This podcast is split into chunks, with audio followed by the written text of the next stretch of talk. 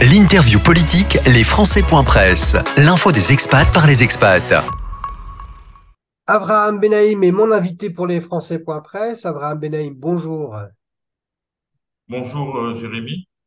Abraham, vous êtes conseiller des Français de l'étranger en Angola, conseiller à l'Assemblée des Français de l'étranger et vous présidez surtout la commission de sécurité et des risques sanitaires. Je dis surtout parce que vous êtes un grand spécialiste de ces questions et cette expérience que vous avez et l'implication qui est la vôtre euh, va être très utile pour comprendre ce qui se passe en ce moment au Soudan et comment se sont opérées les, évacuations de compatriotes. Alors, Abraham euh, Benaïm, nous sommes le 27 avril. Quelles informations disposez-vous sur la situation de nos compatriotes qui résidaient au Soudan? Est-ce que tous les Français ont pu être évacués? Alors, une grande partie de la communauté a été, a été évacuée par différents moyens, parce qu'il y en a qui ont pris la route. Il y en a même un qui est arrivé en Éthiopie. Je sais qu'il y a des évacuations en cours euh, par l'Arabie saoudite euh, vers Jeddah en bateau. Il y a des, des parce que c'est beaucoup plus facile. Mm-hmm. Euh, nos compatriotes sont déjà arrivés, donc sont passés par Djibouti. La grande partie de nos compatriotes, la grosse majorité de nos compatriotes sont arrivés à, à Djibouti et puis ont été euh, rapatriés vers la France. Donc ça, ça, ça c'est des opérations courtes, mais ce qui ça n'empêche pas que il y a même le personnel de, du lycée français euh, de Khartoum qui a été évacué par la EFE enfin, le dispositif est en place, il, il, il marche bien aujourd'hui parce que il est dans sa phase, autant si la phase a été un peu, le démarrage a été un peu lent, euh, là maintenant il est vraiment au optimum et il est vraiment dans, dans, dans, dans, sa meilleure phase. Oui, on a vu, voilà, une, une, une, partie donc est arrivée euh, hier à Roissy, l'autre partie effectivement a été évacuée par, euh, par, par euh, par l'Arabie saoudite. Euh, est-ce que vous avez déjà des, des, premiers retours sur les conditions de l'évacuation? Comment les gens ont, ont, pu vivre ça? Alors, alors j'ai eu, eu une... Euh, j'ai eu lors de l'évacuation, j'ai eu une famille en, en direct, en fait. Euh, ce qui s'est passé, c'était une maman de, de, trois enfants, une ressortissante française de trois enfants, mariée à un Soudanais, mais qui est franco-soudanais. Et en fait, son mari, au moment de l'évacuation, était descendu de l'avion par les militaires soudanais. D'accord. Et, euh, et comme il était soudanais, ils l'ont pas laissé, les franco-soudanais, ils l'ont pas laissé monter dans l'avion pour l'évacuation, donc ils l'ont sorti de l'avion. Euh, ça a été une grande angoisse pour cette famille, ça c'est un retour que j'ai eu. Et euh, véritablement, euh, ça a été des angoisses pendant un certain temps, jusqu'au moment où ils ont retrouvé le, le conjoint à, à, à Djibouti. Ouais. Il a pu les rejoindre euh, bien plus tard. Après, sur les évacuations en soi, ce que je constate, et je vous ai lu un, un message de, de, nos amis qui étaient sur place, allez-y, bah, ils ont dit que... Lisez, lisez, comment? Ouais, Allez-y si vous voulez partager le message que vous avez reçu. D'accord. Alors, euh, c'est un message de, de, de quelqu'un que j'ai reçu. Trop tôt, camarades, pour le retour d'expérience. Uh -huh. Nous sommes à Djibouti, on va essayer de se reposer. On morfle depuis neuf jours. On a tout laissé à Khartoum notre déménagement, nos voitures et surtout des souvenirs. Certains ont même abandonné leurs animaux. Personne n'est préparé à ça, surtout pour les familles. Birhakem, à côté de ce que l'on a vécu, c'est de la rigolade. La vraie réalité, c'est celle du terrain. Vous aurez des retours d'expérience à ne pas en douter. Beaucoup de dysfonctionnements ont été constatés. On vous tiendra au fait. Dire que nos familles ont été lamentablement gérées est un euphémisme. Donc là, on voit, dans, enfin, dans, le message que vous nous partagez, on a l'impression que l'évacuation à elle-même, bon, bah, c'est passé dans des conditions difficiles, mais elle s'est passée et la plupart des ressortissants ont pu quitter le pays. Mais dans ce que vous nous lisez là, c'est l'anticipation qui manque. C'est ça un peu ce que vous. Tout à fait, tout à fait. En fait, en fait, ce que, ce que, ce que nous on a fait dans nos différentes auditions de nos compatriotes en période de crise, et que ça soit euh, aussi, je vous l'ai dit. Euh, l'audition de, de, David Martineau, qui était l'ambassadeur à, à, Kaboul. Uh -huh. C'est-à-dire qu'il y a, il y a, il met bien dans son message, on morfle depuis neuf jours. -huh. Donc, quand il dit on morfle depuis neuf jours, ça veut dire que depuis neuf jours, ils sont sous le feu, ils sont sous la pression. Donc, ce qui se passe, et, c'est ce qu'il dit aussi, ils ont été obligés de, de, tout abandonner. Ça veut dire que neuf jours auparavant, euh, ils, ils, sont en période de crise pendant neuf jours, mais auparavant, ils auraient pu, il aurait pu avoir des phases de, de prévention en fait, ce qui manque, c'est la prévention de crise. Et ouais. c'est pas tellement la crise. La crise, en général, elle est bien gérée, elle est bien, euh, euh, le centre de crise intervient bien. Euh, tout le monde fait bien son job. Le, le problème, le, le problème, c'est euh, tout ce qui est et tout ce qui est avant crise, toute cette Mhm. prévention où il y a des familles qui auraient déjà pu partir, il y a des gens qui auraient pu prendre leurs affaires et les évacuer, ne pas attendre que la crise soit là Ne pas attendre le dernier moment. Ouais. euh, pour, pour les évacuer au dernier moment. Et ça, c'est un stress parce que ce sont des familles avec des enfants. C'est et, et je peux dire ça, ce, ce sont des, des personnes formées, ce sont pas des personnes. Ceux qui ont écrit ça sont des personnes formées, ce sont pas des Mhm. personnes qui n'ont pas l'habitude des crises. Donc voilà, cette anticipation-là, parce que on voit que parallèlement, il y a un courrier qui a été adressé là au ministre Olivier Becht, euh, là, ces, derniers jours. Donc, Olivier Becht, qui est le ministre des Français de, de, de l'étranger, euh, un courrier écrit par des conseillers des Français de l'étranger qui demande justement la création du dispositif d'accompagnement pour les Français contraints de quitter en urgence un pays de résidence. Donc, c'est toute la partie, anticipation. Et vous, dans la commission euh, de sécurité et des risques sanitaires, c'est vraiment un point sur lequel vous voudriez que le gouvernement soit plus attentif. Tout à fait, c'est ce que nous demandons. C'est-à-dire que on s'est aperçu, vous savez, que, le système de sécurité fonctionne euh, par îlot. Et euh, donc, on a un système d'îlots dans les consulats et dans les, dans les consulats. Et euh, on a des chefs d'îlots, on a des îlotiers. Enfin, c'est un dispositif. Moi, ce que j'ai dé j'ai déclaré à la et, et, suite aux travaux de notre commission, hein, parce que c'est un travail en commun. Euh, quand j'ai présenté nos travaux à la, si vous voulez, à la commission des Français de l'étranger du Sénat devant Mhm, devant le sénateur, devant les sénateurs, parce que tous les sénateurs étaient là, euh, j'ai dit que ce système-là était à repenser. Parce qu'en fait, on travaille sur un système, les crises, les crises sont de plus en plus difficiles. Hein, ce ne sont pas des petites crises, euh, une pluie trop forte et des gens ont du mal. En fait, le, le, le système, c'est qu'on est sur un système de bénévolat. Et comme c'est du bénévolat, les, les, les chefs d'îlot sont des bénévoles, il y a, il y a un point que moi je relève et qui, qui, qui est vraiment grave. Ça veut dire que l'ambassadeur ou les services consulaires n'ont pas le droit de demander au chef d'îlot leur disponibilité. C'est-à-dire si le chef d'îlot est en vacances, il n'est pas obligé de nous tenir informés. Il n'y a Ah, pas de réunion de chef d'îlot, il n'y a pas de liste de chefs, il n'y a pas de liste des, des îlotiers, des, des gens qui sont dans les îlots. Les listes ne sont pas communiquées aux conseillers des Français de l'étranger. Nous, la liste, conseillers des Français de l'étranger. La liste des îlotiers n'est pas euh, communiquée aux conseillers des Français de l'étranger. Non, du tout. On nous dit que c'est confidentiel.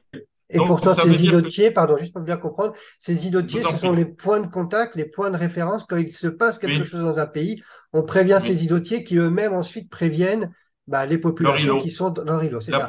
Et vous, les voilà. conseillers des Français de l'étranger, vous ne savez pas qui sont ces îlotiers?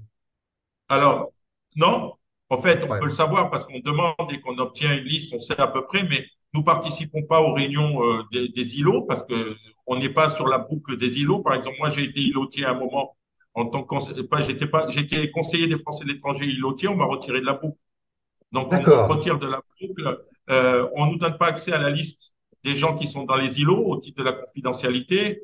Euh, on nous dit pas qui sont les, les chefs d'îlots. Et puis, il n'y a pas d'animation des îlots en soi. Il y a Mhm. bien un exercice parce qu'on leur donne une radio une fois par mois.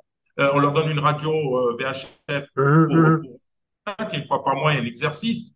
Mais, euh, mais si vous voulez, il n'y a, il y a, il y a pas d'exercice de chef d'îlot, il n'y a pas de réunion des gens dans les îlots. Les listes ne sont pas forcément à jour. Et je vais vous dire un truc tout simple, à Istanbul, les îlotiers, ils ont été écrasés dans le tremblement de terre aussi. Ouais, Donc, ouais. euh, vous voyez ce que je veux dire? Eux-mêmes sont en difficulté. Ce qu'il faut bien comprendre, c'est que quand il y a crise, les îlotiers, ils doivent évacuer aussi. Sont pas, ils sont des, ce sont des bénévoles, ce sont pas des gens formés à la sécurité. Donc eux aussi, ils veulent se sauver. Quand ils ont besoin d'évacuer, ils veulent évacuer avec leur famille. Et ça, on le comprend, hein, c'est pas, c'est pas de leur fait. Donc ce système d'îlot, si vous voulez, je crois que compte tenu de la gravité des crises, a montré, a montré sa limite aujourd'hui. Et je pense qu'il faudrait repenser le système d'îlot. D'accord. Parce Alors que vous dites que jusqu'à maintenant, il a fonctionné, mais c'est vrai qu'avec les crises bah, d'un nouvel, d'un nouveau genre, en fait, on le voit, hein, ce qui s'est passé aussi au Burkina Faso, en Éthiopie, là, vous, vous évoquez la Turquie, il y a l'Afghanistan aussi. Donc, revoir ce système, c'est ce que vous demandez, notamment bah, d'avoir cette communication euh, bah, fluide entre aussi les élus et les îlotiers, et qui est à la fois des exercices anticipatoires, mais aussi qui a un peu plus largement une, une stratégie, en fait. hein. c'est ça, une nouvelle stratégie fait, dans les pays à risque. tout à fait, parce que ce qui se passe, et on l'a constaté au Burkina Faso, si vous voulez. À un moment donné, euh, on va dire, on va dire, euh, le numéro, de- le numéro d'urgence de l'ambassade euh, rebascule sur le centre de crise. C'est-à-dire, c'est plus le consulat ni l'ambassade qui répond, c'est basculé automatiquement sur le centre de crise. Mais les gens en crise pendant, pendant, quand il y a des coups de feu et qui sont confinés chez eux, ils ont besoin d'informations. Mais c'est la même chose. Ils se retournent vers qui? Vers les, vers, vers les élus des Français de l'étranger, vers les sûr. conseillers des Français de l'étranger.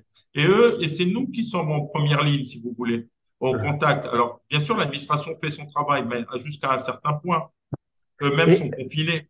bien Euh, sûr. je veux dire, euh, Et là, vous évoquez voilà. le centre de crise et de soutien du ministère des Affaires étrangères pendant l'évacuation euh, au Soudan. Est-ce que vous, vous, avez eu des contacts avec le centre de crise où les Français sur place ont pu quand même avoir ce contact avec le centre de crise? Comment ça se passe Alors, moi, j'ai, moi, j'ai écrit au centre de crise à, à Monsieur Romaté, je- parce que Mhm. bon, je sais qu'il va quitter son poste.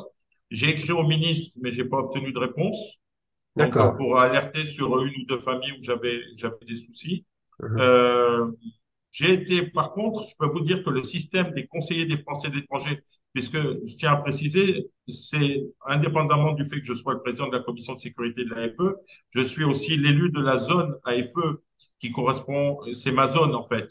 Je suis D'accord. Afrique australe, centrale, orientale et océan Indien. Donc, je suis complètement dans ma zone. Et ce que, et, et ce qui se passe, c'est que il y a une très forte euh, prise de conscience et de la gravité de la situation par les conseillers des Français de l'étranger. Parle de Michel, euh, de, de Thierry Miallier qui est, à, qui, est, qui, est, qui est au Tchad, parce que c'est une Mhm. frontière, et après je viendrai sur ce point.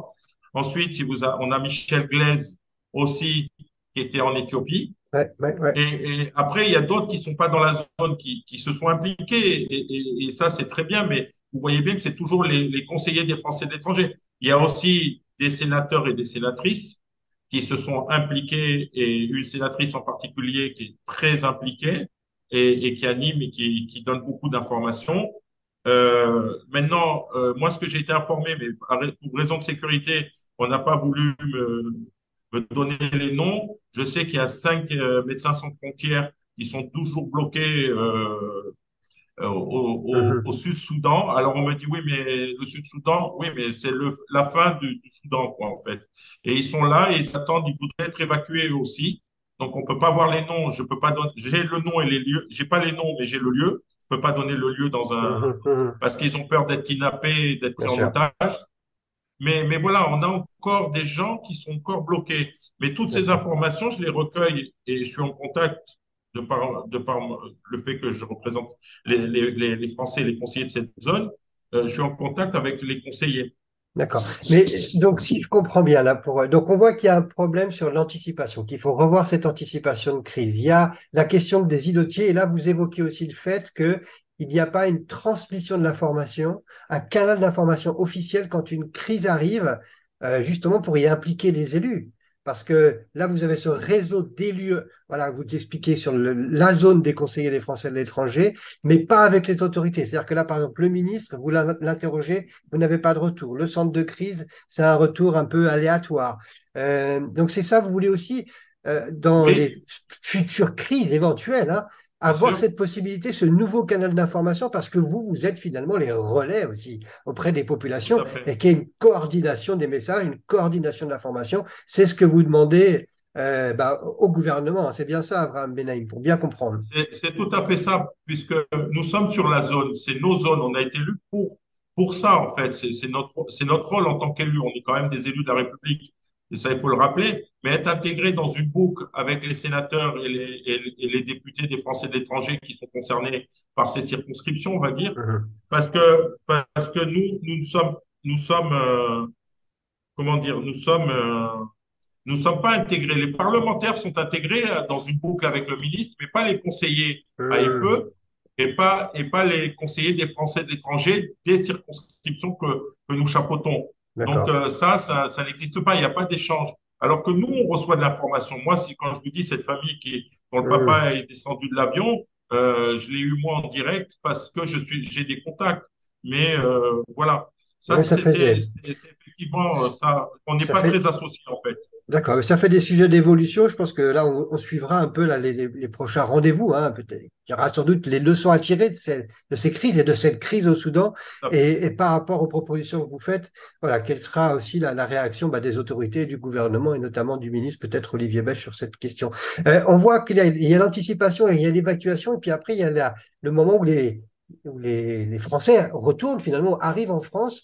Euh, Comment ça se passe? Est-ce que là, vous avez des nouvelles un peu là sur, euh, sur les personnes Alors, alors, je n'ai pas de nouvelles et c'est là malheureusement on revient Ah, sur la, la pareil, ouais. couche en nous disant ah, ils sont arrivés, sont arrivés à Roissy, donc on, a les informations parce que on utilise, euh, on utilise un contact à droite, à gauche pour avoir de l'info. En fait, c'est nous qui allons à la pêche à l'info, on ne reçoit pas l'info. hum. Euh, mais, mais ce que je sais, par exemple, je- pour en avoir parlé avec, je tiens, je tiens à lui rendre hommage à Michel Glaise, qui s'est beaucoup im- impliqué en, en, en Éthiopie, euh, puisqu'il est sur la zone, en fait, il est l'élu pour la zone Soudan, Éthiopie C'est- D'accord. C'est le conseiller des Français de l'étranger de cette zone d'Éthiopie.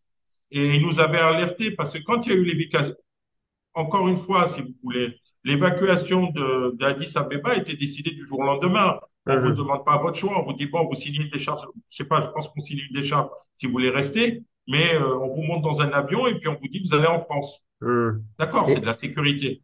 Mais la réception, et arrivé en France, là, on fait quoi? Alors, on arrive en France, on est censé avoir France Horizon qui s'occupe normalement. Mais même ça, on n'est même pas au courant des structures d'accueil. C'est pour ça que notre commission va auditionner France Horizon, parce qu'on a fait le tour de la phase prévention, gestion et autres. On va arriver maintenant à la phase, mais que se passe-t-il après? Et, et ce que je sais, parce que Michel Glaise nous avait, et, et je le mets, je, je dis volontairement son nom parce qu'il a fait beaucoup de boulot pendant la crise à Addis et, et là maintenant, euh, il y a, il y a une chose qui, se passe, c'est par exemple, il y a une famille, il y a des trous dans la raquette de France Horizon. Il y a une maman avec sa fille, son enfant, elle s'est retrouvée dans la rue. Et, et elle savait pas comment aller parce que les gens qui vivent, parce que ce qu'il faut tenir compte, c'est des populations, des populations françaises qui vivent localement. Je veux dire, il n'y a pas tout le monde qui est expatrié, qui est rapatrié par une compagnie. Ça, ça Bien pose de sûr, problème. bien sûr, bien sûr. Mais il y a ceux qui vivent localement, ceux qui, qui ont des emplois locaux, parce que ça existe, parce que, parce que oui, ils sont binationaux. Mais ceux-là, ils sont, ils n'ont pas la structure que les autres ont en tant qu'expatriés de grosses sociétés, de Mhm. grandes sociétés. Donc, eux, elle arrive à, à- elle arrive, elle, elle a son salaire, elle a rien pour vivre, en fait. Elle a son salaire, elle vit au quotidien. Ils sont pas forcément riches parce que ça, c'est une image aussi qui est, qui est véhiculée. Et donc, on les ramène, on nous les ramène à Paris et elle, elle erre dans les rues de Paris à chercher de trouver un logement pour quelqu'un euh, l'a fait dormir un jour là, un jour là. Et, et, et sincèrement, s'il n'y avait pas eu cet appel de cet élu des, des, des Français de l'étranger, eh ben, il n'y aurait pas eu d'intervention pour la récupérer chez France Horizon et pour essayer de la loger dans un hôtel déjà. Donc voilà, je pense que c'est toute cette partie. Il y a, il y a une, une, il y a une chose qui est très importante, c'est nous dire à nous, alors que nous sommes impliqués, puisque nous sommes sur zone, nous dire, ben non, ben circuler, il n'y a rien à voir. Ça vous concerne pas. C'est nous maintenant les grands, c'est-à-dire le ministère et le Hum. centre de crise. C'est nous les, les sachants. Donc, euh, ben, c'est nous qui allons gérer. Et vous, derrière, vous avez besoin. Donc là, pour euh, Abraham Benaïm, on arrive à la fin de notre, notre échange, mais donc il y a toute la partie anticipation, la partie information, et là, et maintenant la partie gestion des arrivées. On parle de la réforme de l'AFE, de l'Assemblée des Français de l'étranger, et des compétences éventuelles hein, de cette, de cette Assemblée. Vous présidez cette commission sécurité et risques sanitaires. Là, vous avez du pain sur la planche, vous avez de quoi montrer l'utilité de votre Assemblée. Oui, tout à fait. Mais elle est très importante, notre Assemblée, parce que qu'est-ce qu'elle fait? Dans notre commission, on est 17, mais on est 17 pays différents. Donc, on a des remontées, que ce soit de l'Asie, de l'Océanie, euh, des États-Unis, euh, de l'Europe, de l'Ukraine, par exemple, ou, de l'Afrique. Mais on a tous les continents représentés dans cette commission de sécurité. Mais à l'Assemblée aussi, des Français de l'étranger, il y a tous les continents qui sont représentés. Donc, nous, on ramène, qu'est-ce qu'on est? On est les représentants de ces communautés dispersées à travers le monde. Et ce qui est très important, c'est que nous, en tant que commission de sécurité, on traite tous les sujets. Les tremblements de terre, ça concerne plein de pays. Donc, on a traité les tremblements de terre, on a auditionné des spécialistes des tremblements de terre. On, s'inquiète de plein de sujets, la cybersécurité, tout ça.